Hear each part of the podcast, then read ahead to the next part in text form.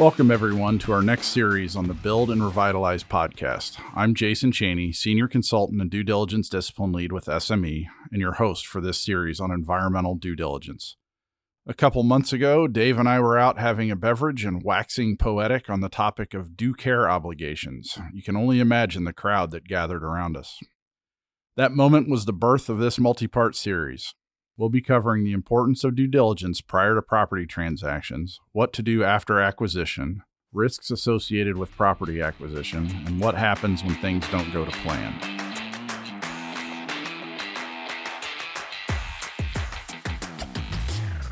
Today, I'm happy to introduce our guests, Dave Guevara and Arthur Siegal, partners at Taft Law. Dave, thanks for joining us today. Jason, thanks for inviting me.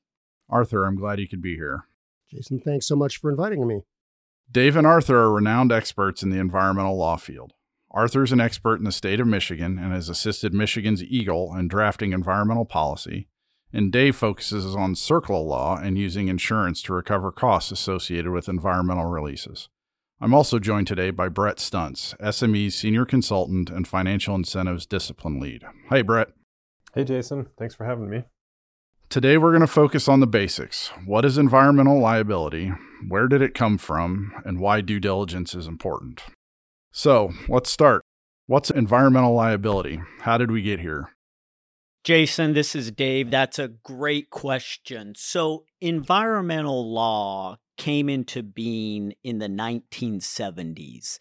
The EPA was created in 1970, and between 1970 and 1979, the entire framework of federal environmental law was created. The purpose of these laws was to regulate the use of hazardous substances and petroleum so that hazardous substances would be managed in a way to decrease the probability of a release into the environment. And these laws, Jason, as I said, are regulatory, so they're forward looking. The purpose, as I said, is to decrease the probability of a release in the future by regulating the use of hazardous substances and petroleum in the present. Then, in 1980, a sea change in environmental law occurred with the enactment of CERCLA, the Comprehensive Environmental Response Compensation and Liability Act. And the reason why it was a sea change, Jason, is because CERCLA is an enforcement statute. So rather than regulating the use of hazardous substances, CERCLA makes parties liable to clean up contamination. Its purpose is to clean up past and future contamination, and liability under CERCLA is draconian. And by that, I mean it is harsh, it's severe, it's extreme. And the reason why, Jason, is because CERCLA's liability scheme is one, it's wide in scope.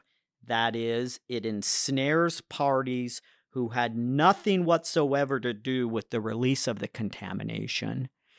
Two, it's strict, which means it's not based on fault.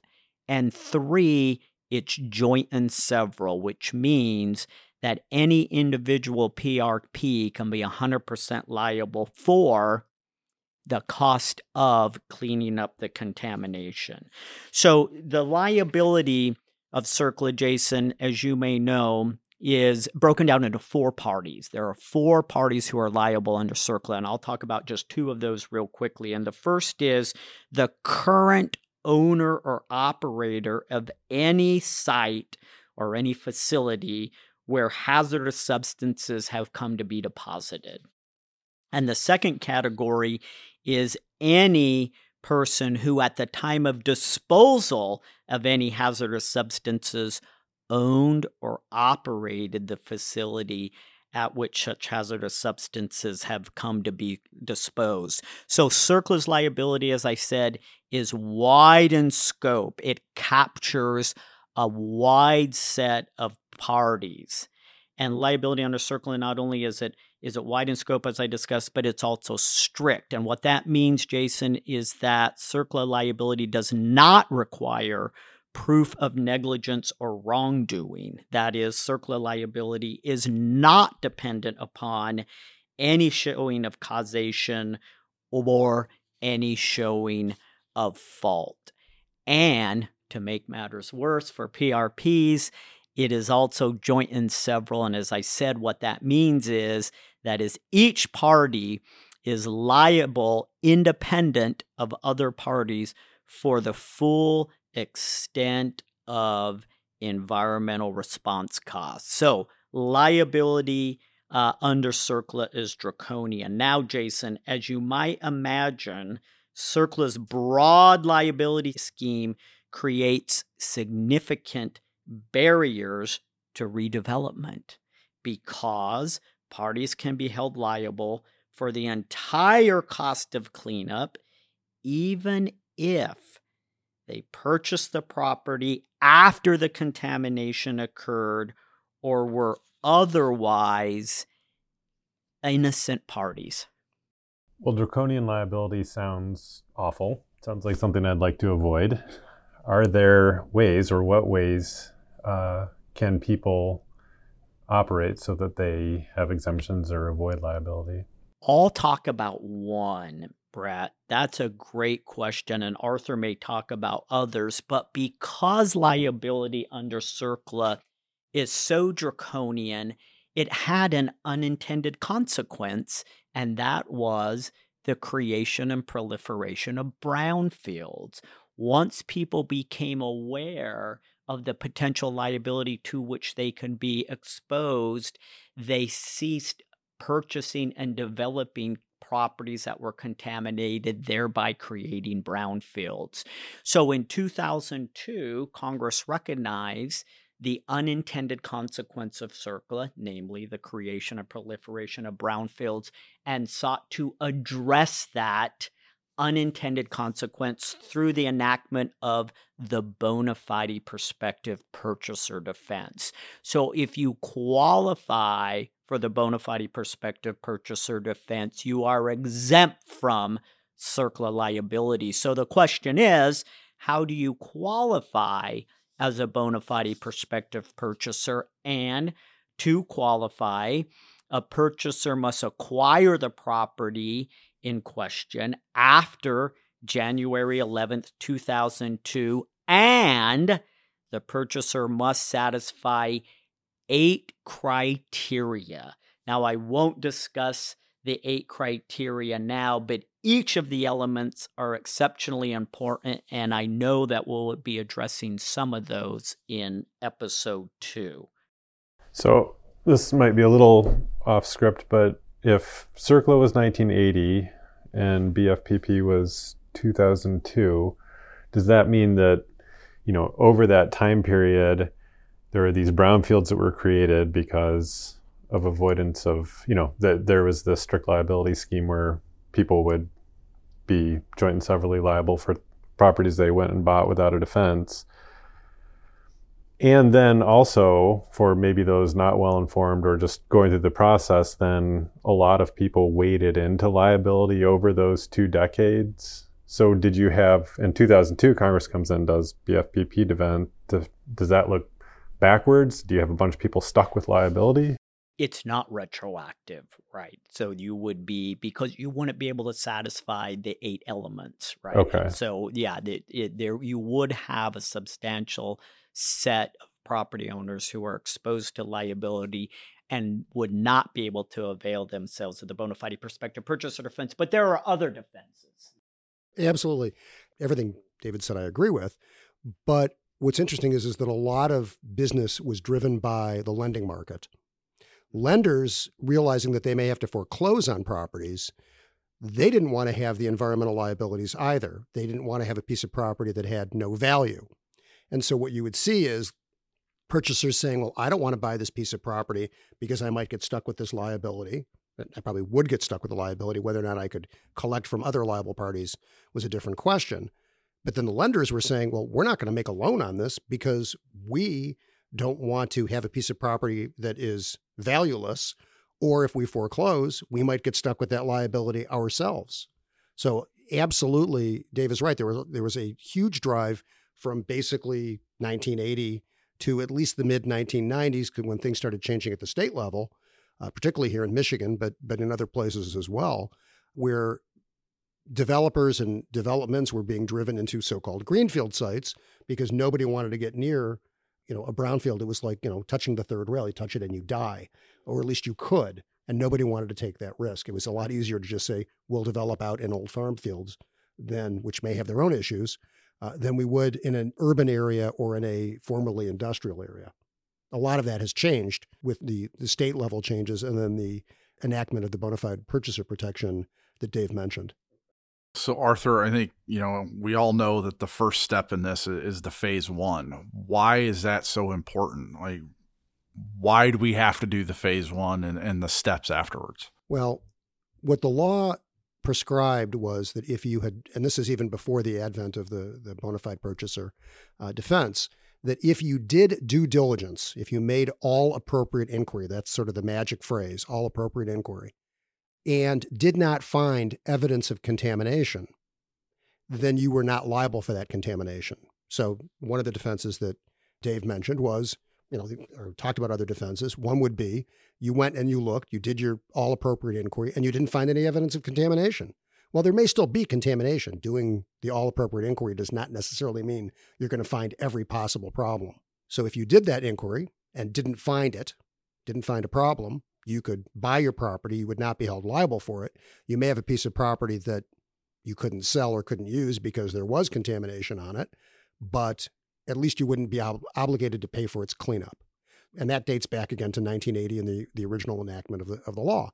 So people would go out and do what was all appropriate inquiry. And that evolved over time. I mean, when it was first adopted, people didn't really know what that meant and it has evolved. There are standard setting agencies that have developed standards. The federal government uh, in regulations has adopted those standards. So it's now it's fairly clear what steps you have to go through. And for most people, they they don't have that much experience with this. What they do have experience with is buying a home. And so I always liken it to that. You know, you call your home inspector when you when you put an offer on a house. You go out and you do your home inspector you, inspection. You pay a guy to come out and take a look. He looks around. He doesn't do everything that would be involved in a phase one, uh, but comparatively, if he sees a potential problem, gee, there's some issues with the foundation. Looks like there's some water staining or there's some cracking, or I see something with the chimney. Well, he's not going to go up and do a, a in-depth inv- evaluation. He's going to tell you, and then you have to decide whether or not you want to pay to bring out a contractor to look at that. Gee, the foundation of the house is cracked. It's going to cost you tens of thousands of dollars to fix it. Or there's a problem with the roof, and you're going to have to pay tens of thousands of dollars to fix that? Well, the all appropriate inquiry process is like that. The phase one is sort of the home inspector. People such as yourselves come out and do an evaluation. Now, again, that evaluation is more in depth than a home inspection, but just like a home inspection, you look at the property. You look for signs of problems. You look for dead vegetation in an area where everything else is green and growing. Maybe that's a sign something was dumped there. You look for a variety of other you know visible signs is there uh, you know indication that there was a tank on the ground or that is there a vent pipe by the property that might have indicated an underground storage tank that was used for fuel or something else? And there's a variety of steps. That's just one of them. The rest of them include largely looking at the surrounding area and what's available in terms of governmental information. You know what do we know about the property and its neighbors? Are they in trouble with the law? Have they had spills? Did they have tanks? All of those sorts of questions. And then the last and in many cases the most important is look at the history of the property because a lot of properties have histories that aren't apparent just looking at a piece of property.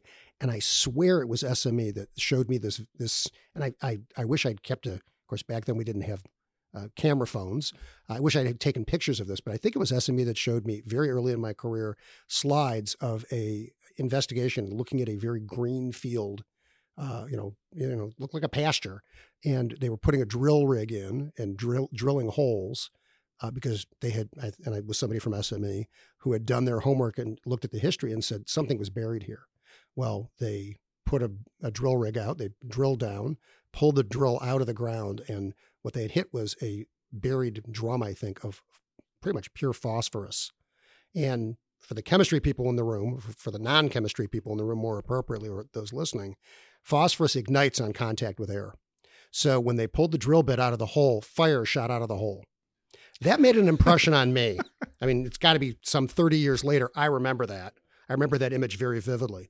So, the answer to get back to your question, phase one is the first step in the process to trying to figure out whether or not there might be a problem out there. And it's the first step in the process that's required as part of that all appropriate inquiry. And pretty much throughout the country, every state, if the state has its own statute, they require that as part of their liability protection, whether it's parallel to the federal, parallel to the former federal program uh, before the bona fide purchaser program, or if they have something different, like, say, Michigan or Ohio both do.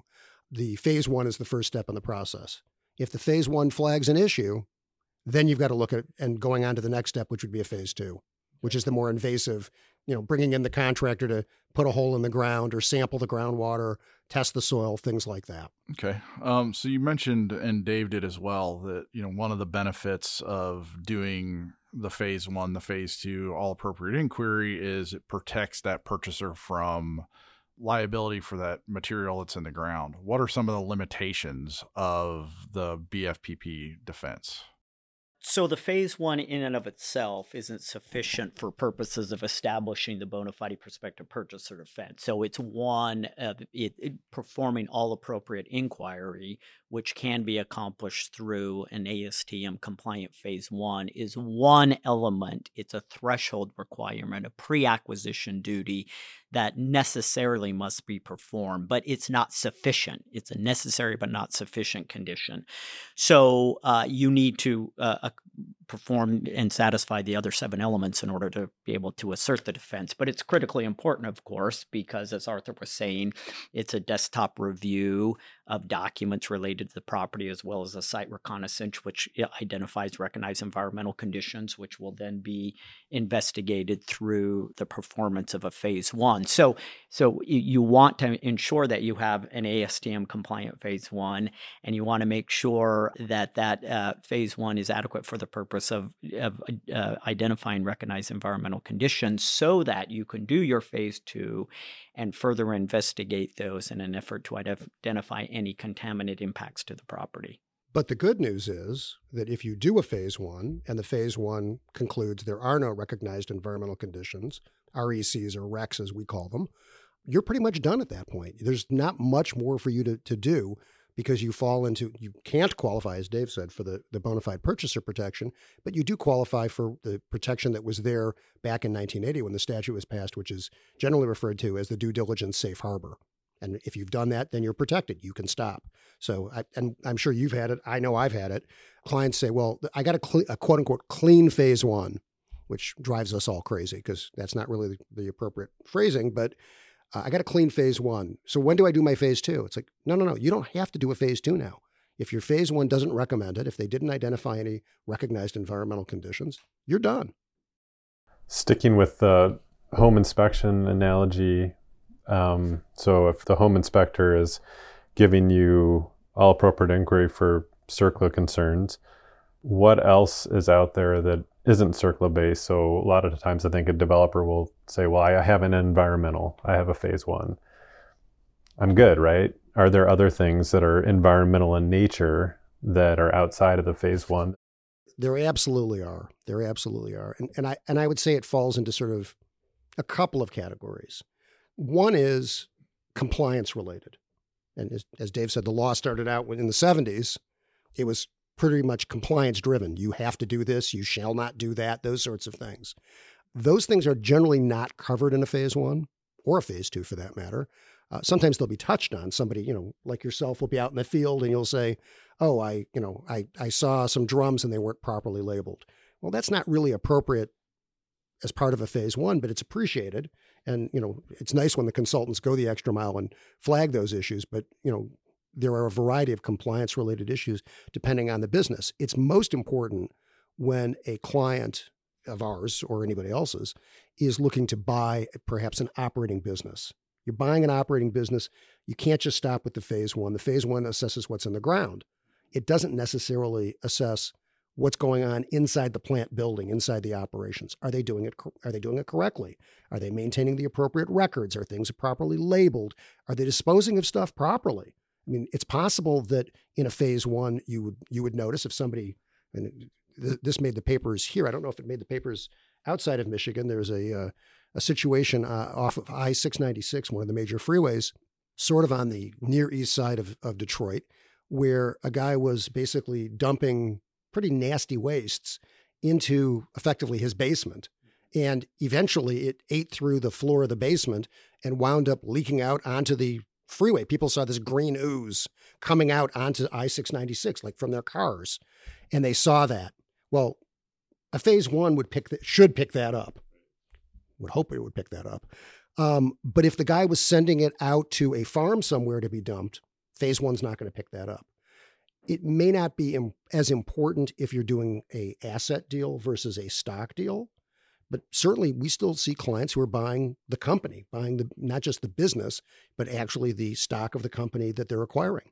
In those situations, they're stepping into the shoes of that uh, that company. They're stepping into their liabilities. So looking at compliance is exceptionally important. The other thing that doesn't really get covered in a typical phase one, shall we say, unless you ask, is a variety of what I would call development related issues. And it, it, it falls into a, a variety of different categories, but really, in my mind, it sort of falls into two. If you're looking at undeveloped land, are there wetlands? Are there endangered species? Are there, you know, trees that are protected by a tree ordinance? Any of those sorts of things. Are there archaeological sites? And we've seen that happen where, you know, if you're looking at an undeveloped piece of land that's, you know, in Texas or Arizona or someplace, uh, there's, you know, and I'm sure it's true in Michigan as well, and, and elsewhere around the Midwest. You know, were there native native burial sites? Were there uh, uh, towards the East Coast? You've got to worry about truly historic uh, sites from you know settling uh, the American settlers. So you've got to deal with those pretty much everywhere that you're looking if you're going to be, as I said, generally an undeveloped site. The other piece I would say is is when you're looking at a developed site, you've got to look at things like perhaps are there, is there asbestos in the building? Is there lead paint? Is there a radon concern? It's not truly environmental, but uh, if you're looking in a area prone to earthquakes, perhaps along the west coast, do you have to worry about seismic risk? Um, certainly these days, now now more and more, particularly along both coasts, do you have to worry about uh, climate change risks? None of those things are included in a, in a typical phase one. All of those are environmentally driven or environmentally related, and all of them need to be considered depending on the nature of the transaction. Dave, do you agree? Oh, absolutely. And in addition to that, there's an emergent contaminant issue, right? That's not going to be addressed in your phase one either. So, PFAS. Now, it should be addressed as a business environmental risk, but there are a whole host of issues, uh, just as the one Arthur discussed, and emergent contaminants that aren't going to be addressed in your phase one. So, it, it, it's a necessary condition for several purposes, primarily for uh, establishing the bona fide prospective purchaser defense, but as I said, it's not sufficient.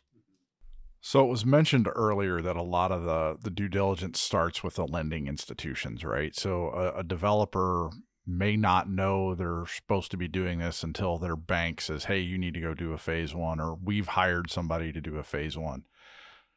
I see a lot of problems with that. Um, what have you guys seen? Where do you see clients struggle? Your clients, our clients struggle with this. Like because they're somebody's telling them to go do this, they're not really sure what they're supposed to be doing. How can how can we all the consultants and the attorneys help our clients get through this process easy?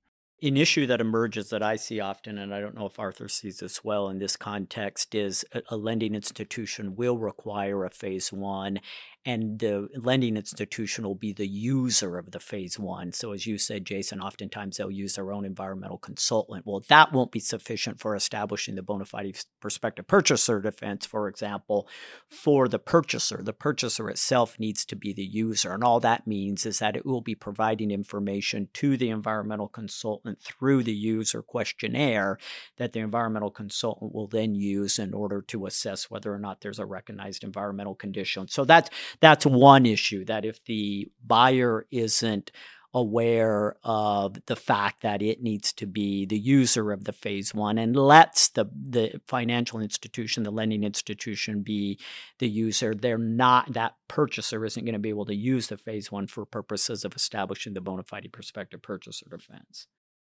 Absolutely. And I guess I'd go even one step further back in the process.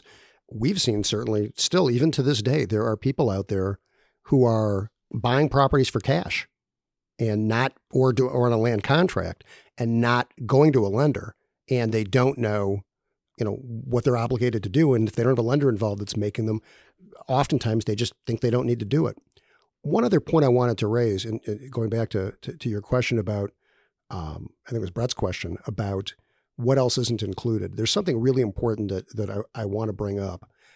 A lot of times people will think oh i did a phase one and I did a phase two. And maybe I've gotten, I qualify for the bona fide purchaser protection, or I qualify under Michigan's program, or Ohio's program, or, or some other state's program. And that's great and fine and well and good. But there are other environmental statutes out there also that need to be taken into account. Uh, and people people forget that. There, you know, there's TSCA, the Toxic Substances Control Act. That one doesn't seem to come up as often. But what I have found, and it comes up with greater frequency than even somebody at my advanced years of practice uh, would expect is uh, hazardous waste related issues. And what I mean by that is, is that there's a, a separate statute. There's there's uh, the federal statute is RCRA, Resource Conservation Recovery Act. The states, some states have their own counterparts. Michigan does. Uh, Michigan's is Part 111 of its environmental code. And back in the day, a lot of people didn't really understand how that worked, and they correctly at the time erred on the side of caution. And what I mean by that is if you were to treat, store, or dispose of hazardous wastes, which is a definitely a subset of the kinds of materials we're talking about, you were obligated to register as a treatment, storage, or disposal facility, a TSDF. And a lot of people did who maybe upon reflection wouldn't have, shouldn't have, didn't need to. Some of them did need to. And there are exemptions and exceptions for folks who house small amounts of hazardous waste for short periods of time. Uh, I'm talking about people who are holding stuff for longer periods of time, or actually we're doing disposal or treatment on site. A lot of a lot a lot more, I would say, uh, storage than either treatment or disposal. But I've I've seen all three, and a phase one may note that. It should note that, but a lot of times people will look at this and figure, oh, clean phase one, I'm done, or phase one oh, the phase two, I can do, I can protect myself as a bona fide purchaser. Not necessarily. If it was if it was regulated under the hazardous waste statutes, it puts you under a completely different set of requirements and obligations.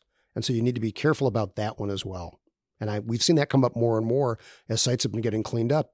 Frankly, what's left behind is a lot of these former TSDF sites, and not everybody understands it. And certainly, I would say, I mean, you know, the folks at our firm, they get this, they understand that risk.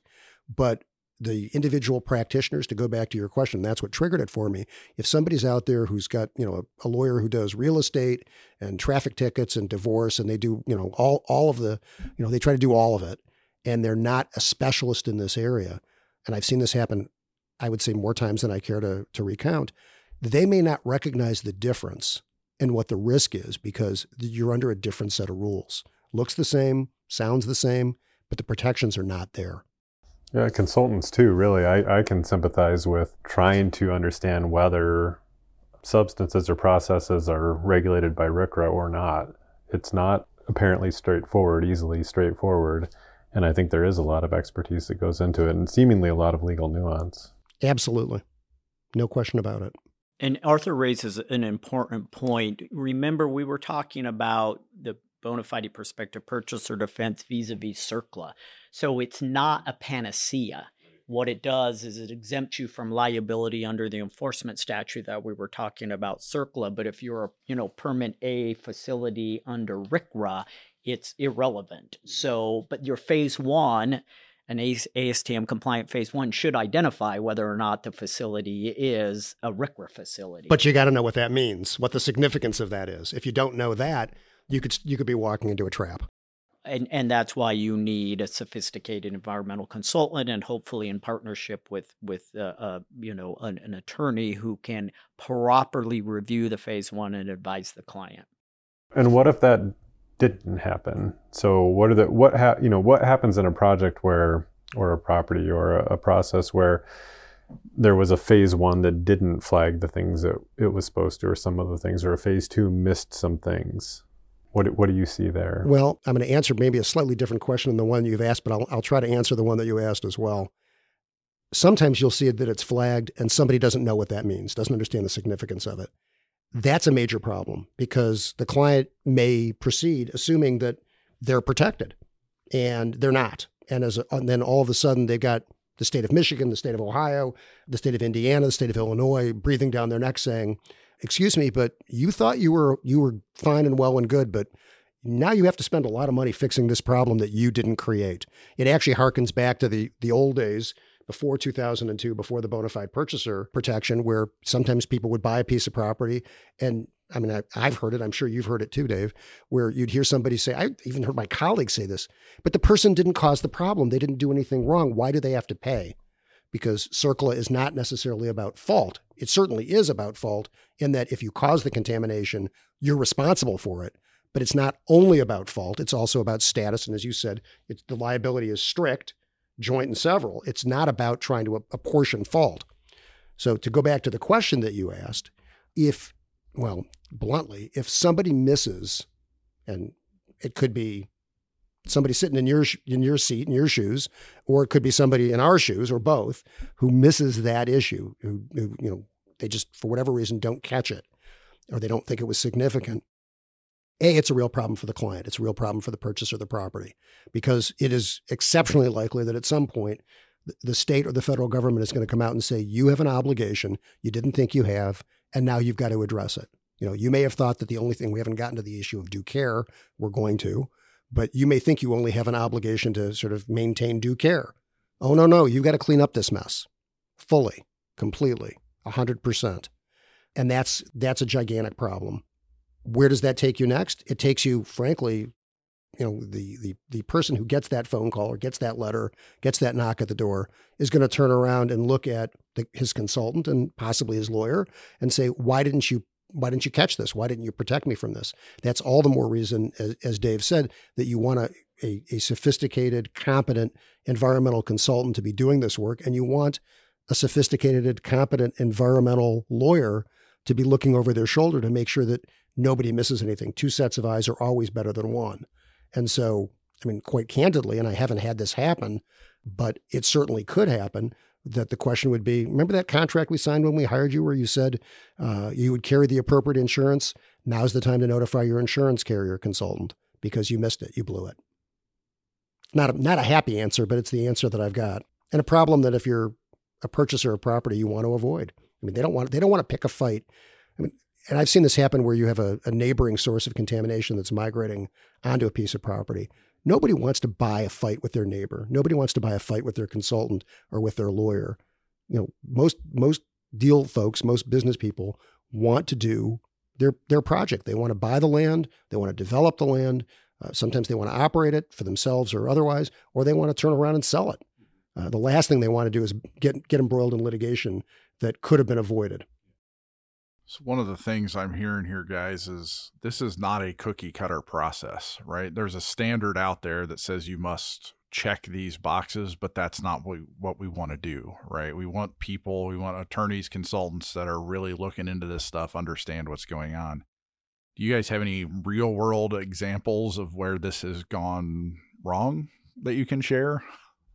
Well, I have a a recent example where a client came to me after acquiring title to a property through a sheriff sale and it was mere days before he was to take title. He retained an environmental consulting firm because in the back of his mind he he knew he needed a, a phase one didn't quite understand what the purpose of it was or uh, uh, or in what context it is effective.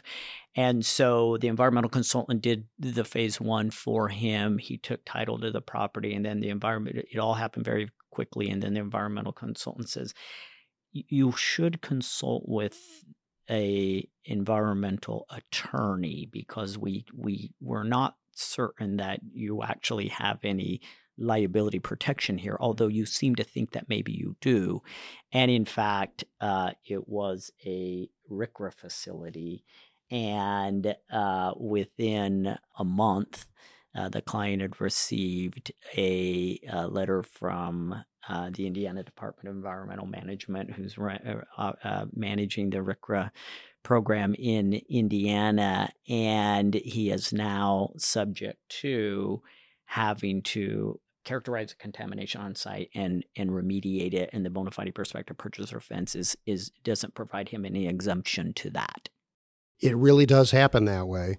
Uh, a sheriff sale, just for anybody who might be listening who doesn't know, oftentimes, and I can't speak for every state, oftentimes doesn't provide a whole lot of due diligence at all. It's sort of a take it as is. You've got, you know, 10 days, 30 days to, to get your act together. You put in your bid, you put down a deposit, and if you don't close, you don't you, your deposit's forfeit and you can still walk away, but they don't give you a whole lot of time or in some cases any time or any opportunity to actually do the kind of due diligence you would normally do on a normal transaction.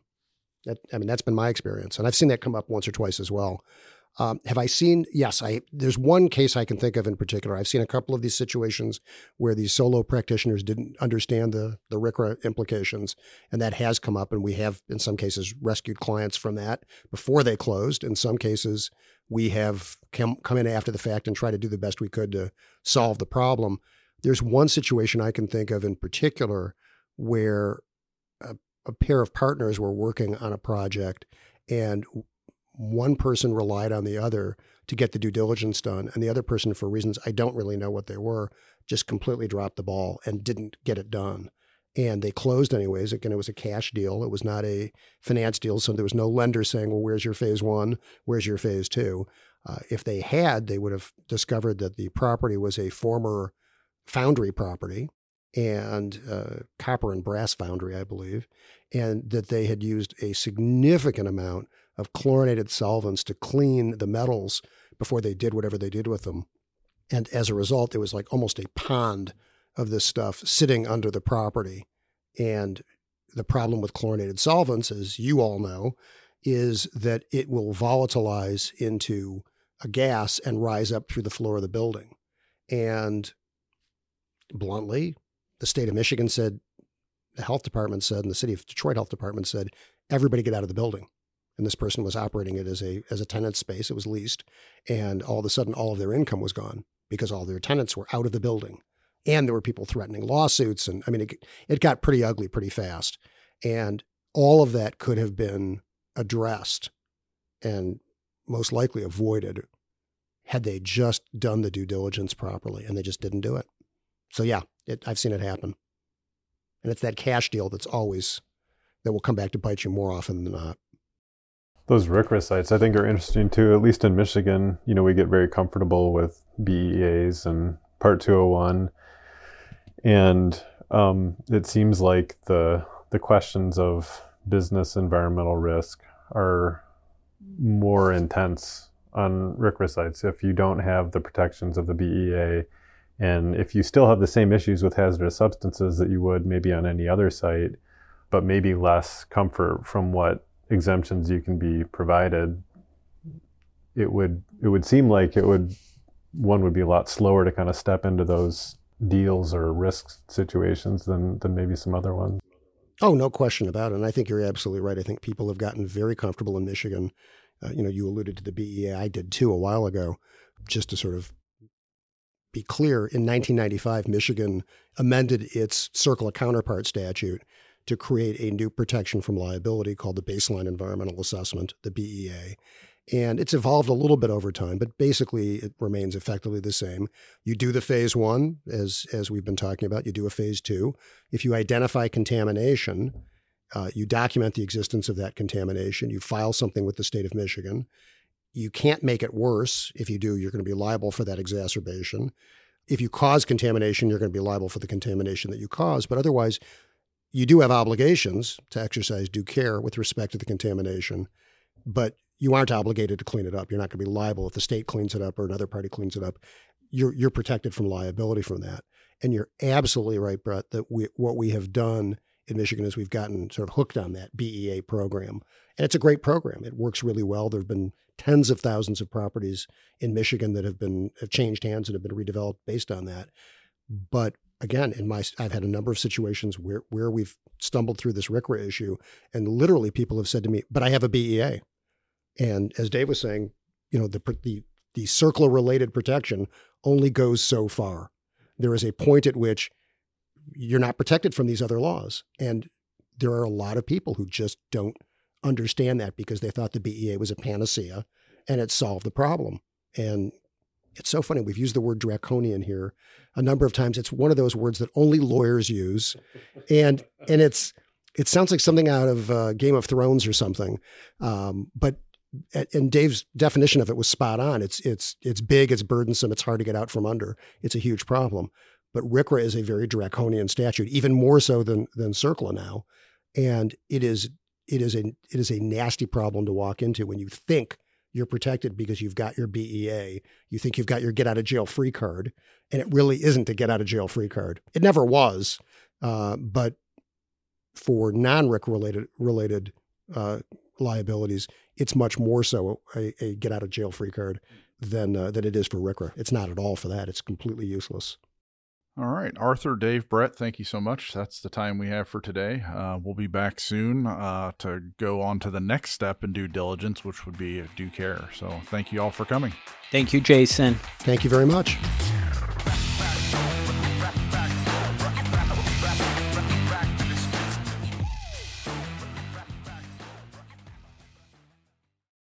You have just listened to the first episode of the Build and Revitalize podcast series on environmental due diligence, produced by SME. Jason, Dave, Arthur, and Bret aren't done yet. They'll be back to talk about due care in our next episode. Be sure to subscribe to Build and Revitalize on Apple Podcast, Google Podcast, Spotify, or wherever you stream. And don't forget to visit www.sme-usa.com backslash podcast to join the conversation, access show notes, and catch up on our previous episodes. While you're at it, connect with SME USA on LinkedIn, Facebook, Instagram, Twitter, and YouTube.